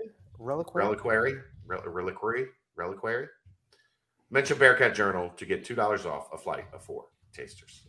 By the way, I'm I'm running very low. I this is like I've got two left. So cheers. Hint, hint. One left. Hint hint urban artifact. Scott, they need they need a refill. hey bartender, Joe Boo needs a refill. Oh, speaking of, of interesting names, whatever you said, Joe Boo, but did, did you see the JUCO transfer that committed to Oklahoma? Yeah, General Booty. General Booty. How about that name? Wow. Something. First team all name. It used to be the Bearcats with, with all the first team all names, but General I Booty. mean, Recruit a kid that goes by General Booty. All right. How so- comfortable do you feel? No idea what you said. how how comfortable? Yeah, how comfortable do you feel with General Booty on your About uh about as comfortable as you can be in your own skin, I guess. I guess. bet he makes a hell of a wingman. roster? This is my friend, Mr. Booty. General what if he's the pilot? Okay. Driving straight driving straight on into General The, Booty. the jokes make themselves. they do. All right. Starting off in the football portion of the mailbag here. Uh, when Noah Potter picked Cincinnati, what were his other school options? Um, if well, if you go back to when he um, like initially was offered, um, before he They're talking about now. I know, uh, but I mean, we talked about it a little bit. Uh, Alabama. I mean, there were there was a lot of teams initially offering him. Once upon a time, twenty four offers. Uh, but if we're talking right now, I'm not sure who else. I already told you earlier in the show. Do you not listen when I? You're like my wife and daughter. You. you I was what I actually. I was moving the questions into the the banner section here in the production area. So He officially visited Iowa State. I did Um, hear that. Kentucky was doing everything possible to get involved. Even made a joke about that. Even made a joke about that. Yeah, My, Uh, my retention level zero tonight. But ultimately, uh, Iowa State and Cincinnati were kind of the two uh, finalists, if you will. All right.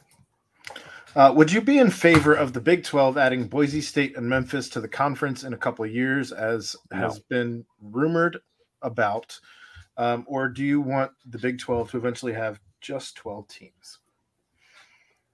I just Boise and Memphis don't move the needle for me at all. I think Memphis, with their changes that they made to the, the or, or the expansion they're going to do to the stadium, make it look, you know, nicer and, and whatnot. But It's still going to be a dump. right, I, Boise, I, I I don't get the hype around Boise anymore. I think their their times It's a kind of junior college in the middle of nowhere. right. I, I mean, I think the With a times kind blue of field. come and gone. Um, but no, I mean, I could maybe see Memphis if if they just dominate in the AAC over the next few Yeah. years, then possibly. Um, but yeah, I mean, I think stick with what with what's already going to be on the uh, on the field now. All right. Uh, just for fun, place Noah Potter in the two deep. Where is he playing and how many snaps? Probably uh, defensive end is, is my guess in a three man front. Like, uh, do I think you could maybe see him inside in four man fronts? Yeah, but you could also say that about Malik Vann. You could also say that about Briggs. Taylor.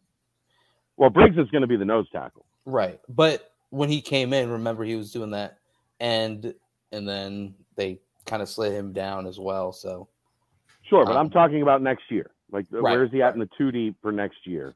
Mhm. I think he'll be at end. I don't know, like three tech or five tech. I, I probably three, but I'm guessing he can probably play both.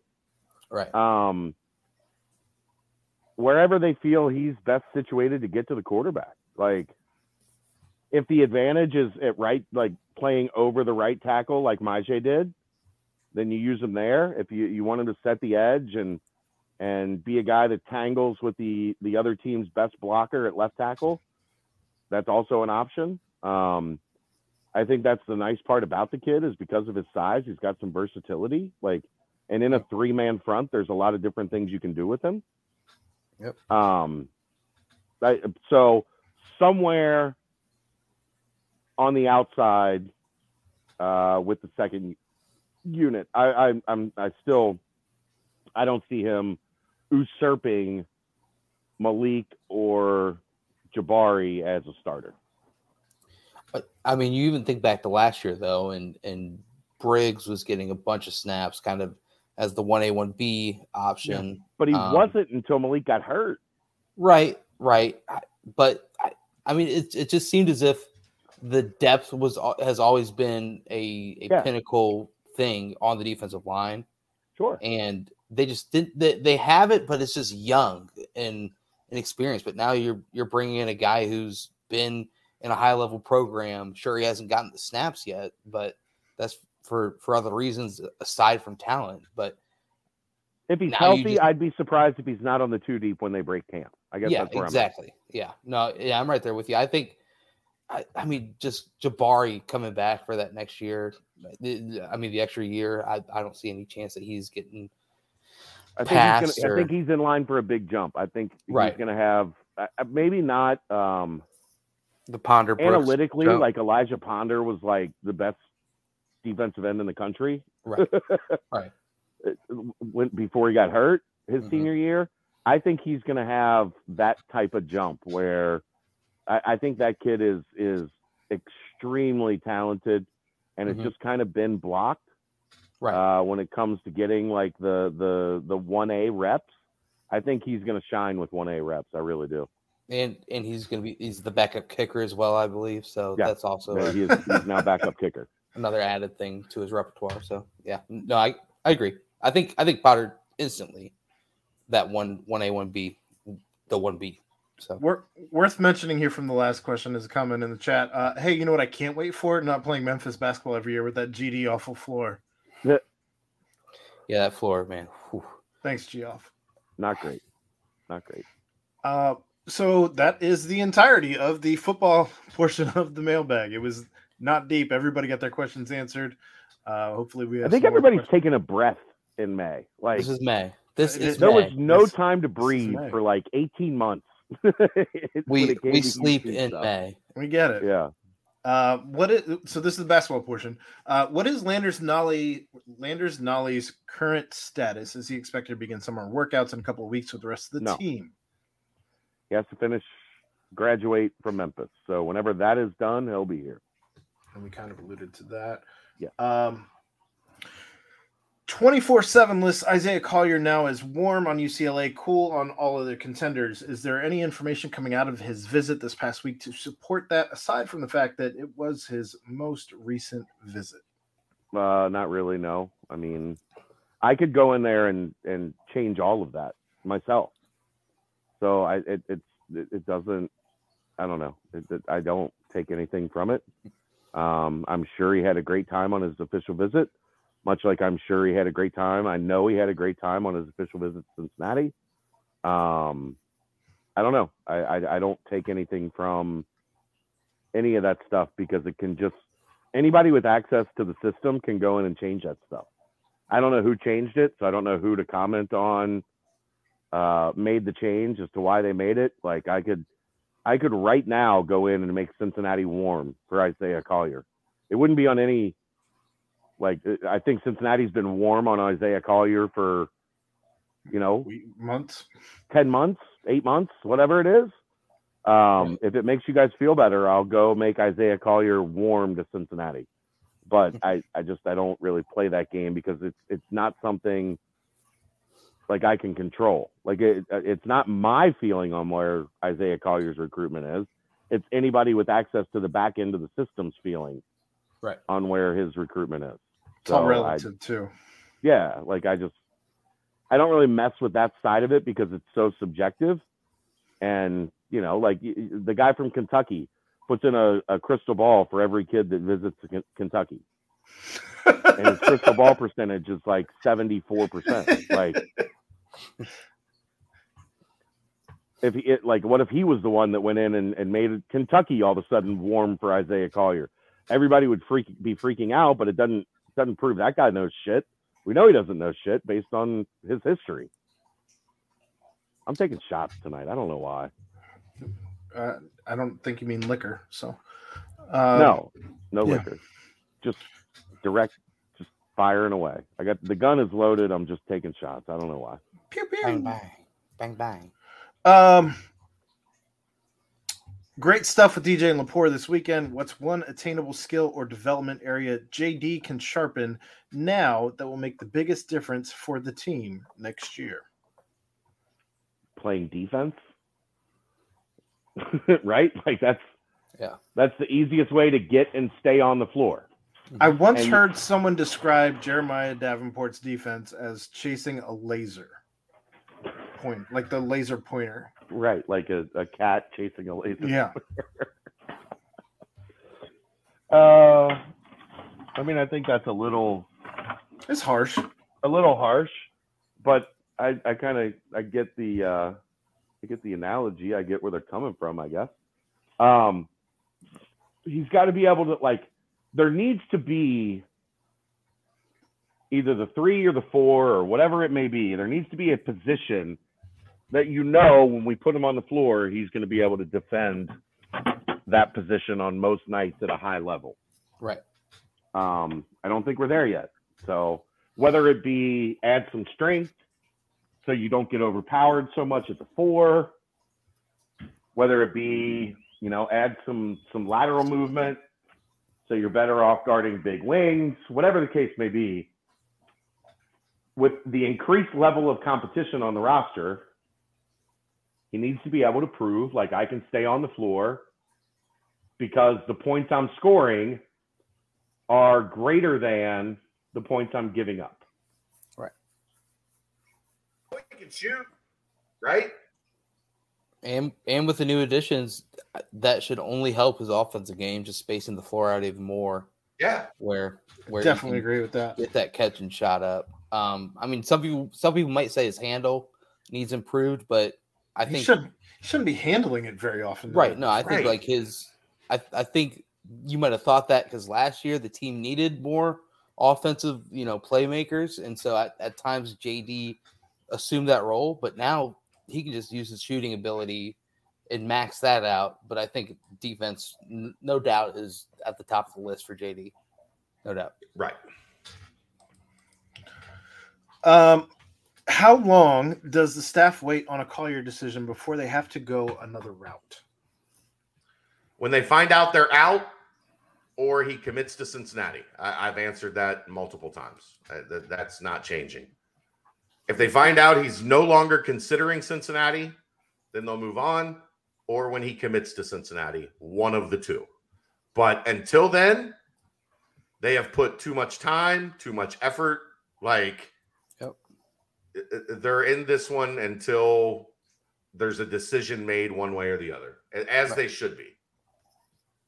And that is the basketball portion of the mailbag.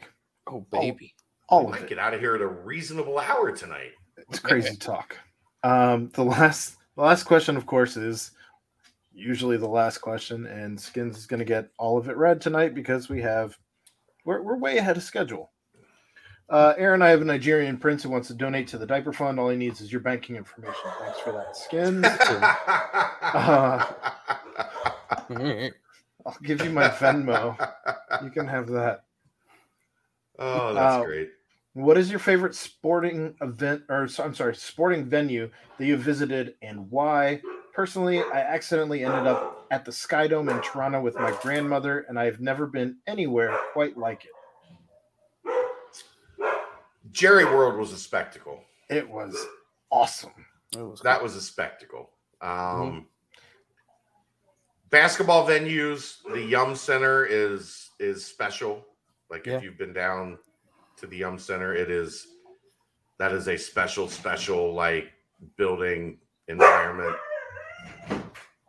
Um, What just happened to that dog? They disagree. Yum no, yum no, no, no. So Kelsey's off tomorrow because of the election, right? So she's got a friend over, and she just like she knows I'm in here recording this podcast.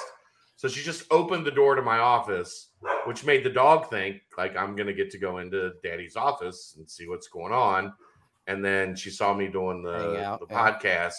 So she closed the door in his face and he wasn't real happy about it. Now he's at the other door to my office expressing his desire to be let in. Thanks, So- Kelsey. Yeah, thanks, Kelsey. Chad, what's uh? Did you just go to the to, to the UC Louisville games? At the- Uh, at yeah, I've I've been down there for something else. I can't remember what, but I've been in. I mean, I've been in there probably five, six times. Um, I love that they've got the little bourbon bars for Yeah, the VIP yeah. folks, like built in underneath.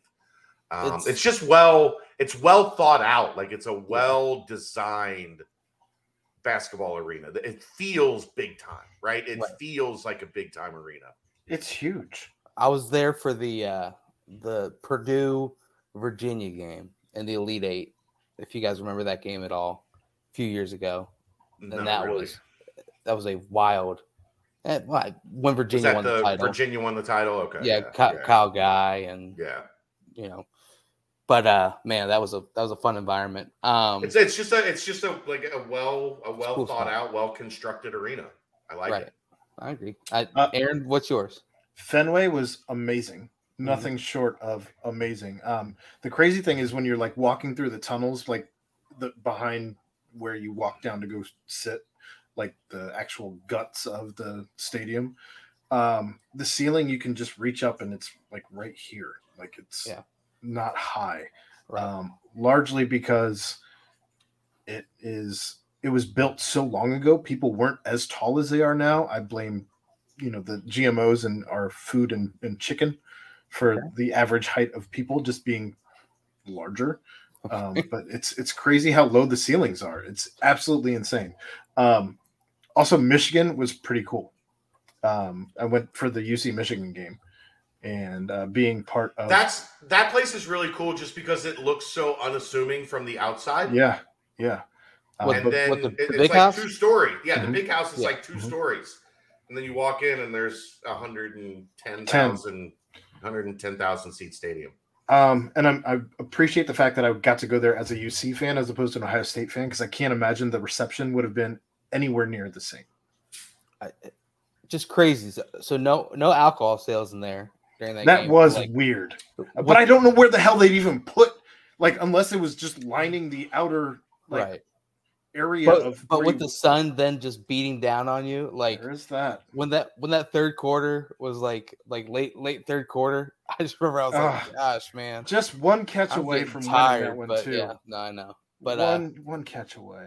yeah, but um, it it is the month of May, so I I wouldn't be a, a true Indianian, a true Hoosier. What? I I didn't know if you're wrapping up because there's still one a follow up. Oh no, no, oh no, no, no. Okay, No, I'm I'm doing skins. sports Of venue. course, skins has another one. but sports go, venue. A 14 spectacle. layer question. Yeah. Go, go ahead. I would uh I would be remiss if I didn't mention uh the Indianapolis Motor Speedway, the Indy 500. If you've never gone to the Indianapolis 500, I highly suggest that you somehow fit it into your schedule sometime soon. It's like the Kentucky Derby of uh of, of car racing, motor motor racing, if you will. Uh, I know F1's blowing up and but man, Indy 500, they've got EDM concerts going on in the infield. They've got just a mass amount of people in one location. Everyone's having a good time. It's always fun. It's a it's, it's the greatest spectacle in racing, is what they say. I've been going for about 20 years straight, and it is just an absolute blast every single year. It That really reminds me, the Kentucky Derby was awesome right. as well. right. The infield at the Kentucky Derby was fantastic. Have you I've guys been never to the done the Derby. 500? Have, I've have you done 85? Mm-mm. I don't go. I have never been to a, a race outside of a horse race. So, so I will be honest. Indy 500, I, I, I don't really watch much of the race. It's, it is just a, it's a, it is a party. It is fun. It Sounds like the Kentucky Derby. yeah, yeah. It's just what 10 times the size of the infield at the Uh, Derby. And the volume. it's Yeah. just, it's insane. It, uh, they have, they have the snake pit that is just an EDM concert, just right in the middle of, of the race. It's a, it's a wild fun. And, and before we've, we've always uh, camped out and then gone in. It's just man, it's get your best jersey out and go have fun. What what's this? I don't even know which place that's referencing, but, The but Derby, probably. maybe. I- I wasn't there this year. I was there um, pre-COVID. But pre the pre Coco. The I was there Derby. pre- yeah. Yep. All right, and then the follow-up question is, uh, Brent, if you had to pick a favorite destination wedding based on the 2022 football schedule, which one would you choose, and why is it Tulsa with the flying spiders? Google it, not making it up. And which would be your least favorite? I mean, I, I think the answer is pretty easy, right? You'd, you'd go down to Orlando, have a nice nice wedding in Orlando. It'd be the uh New Orleans. well, we don't play at New Orleans this year. Eh, okay. Um Fair enough. it would it would be it would definitely be uh Orlando, Orlando. sucks. He's mean- got he's got free room and board. He's not worried about any of it. I mean the only other option would be Dallas or Philadelphia. Uh I've never I've never been to Philly. I'd love to go to Philly to get like a real Philly cheesesteak. I had one in the Philly airport because I didn't feel like I could leave Philly without having a cheesesteak. But it, Yeah, it but- was, it was mid. It was it was one of the chain restaurants, so it wasn't. Yeah. Like I, same. you'd have to go to, you know, like one of the and and not like Pat's or Joe's or one of the like tradition like the the the touristy well, the spots. hole in the wall type thing. You got to find out like what's the real the real spot for a cheesesteak and go get Right. one of those. So you're getting it with the uh with the cheese spread. Yeah, I get whiz. the Okay. whiz. No onions for me. I'm not uh, obviously as we, We know, I'm not an onion person. Uh, but just the steak and the whiz. Although I'm not like I I I enjoy a cheesesteak with provolone as well. Same. Yeah. Uh Brent, what would be the least? It's gotta be it's gotta be Tulsa, right? I mean Due to the flying spiders. Especially if they're flying spiders. Fuck that place. I mean, I I- read about it. They don't bite or anything like that. They apparently Th- th- just, I don't care. Yeah. dude, I I hate moths, man. I'm afraid of moths. We've discussed this. Imagine a flying spider. Man. Yeah, I'm not here for that. This isn't Australia. If I want that, I'll I'll go down. You know, Where some- everything is trying to actively the kill you. You know, Okay, so you're not gonna like my answer, Jeffrey. Where's the real Cincinnati chili? We've talked about this a hundred times. It's well, That's- largely on the PTP. The best Cincinnati chili is Dixie Chili in Northern Kentucky. That's the That's the mailbag. that's the that's That's where the the chili that tastes the best. Now that doesn't mean I don't like Skyline because I like Skyline. I, I Gold Star's too runny for me. No thanks. Um, so I'm out on that. But like I do, like I like Camp Washington. Um, You ever been there- Price Hill? yeah, Price Hill's good. I like Price Hill quite a bit. I've actually there's one I've heard. So um, are you guys familiar with Bard's Burgers? No. It's in Latonia, uh, over here in Northern Kentucky. Also not familiar with Latonia. It's at Covington, basically. It's Covington. It's like North Covington. That's what it is. Why, why didn't you just say that?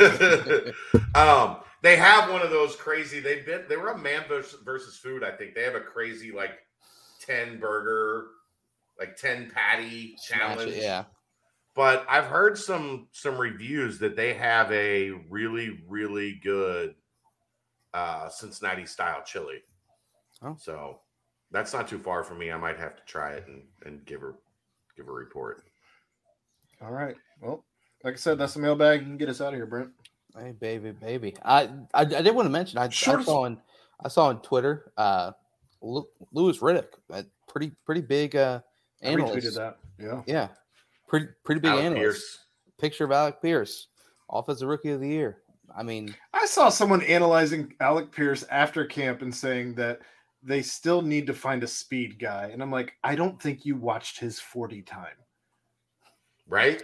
Like I don't think Yeah. you're paying attention. right.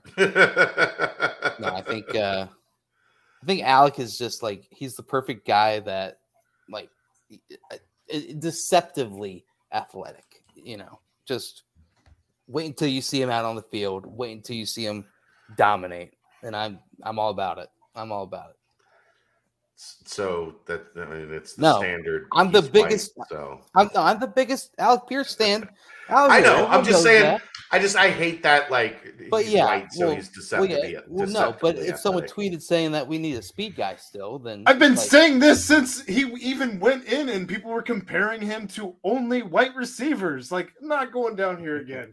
no, no. Goodness. But yeah, it's uh it's awesome to see that mention and everything's heading the right direction for all thing UC sports. So uh guys, the BBP man, we came in with one topic and we really stretched it out and, and did the best that we could.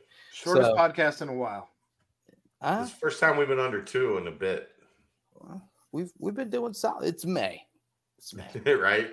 Greatest it's May. We race. only do two hour shows in May. Like hour Yeah, fifty. That's our limit in May. right, right, exactly. So We'll So heat back up in June.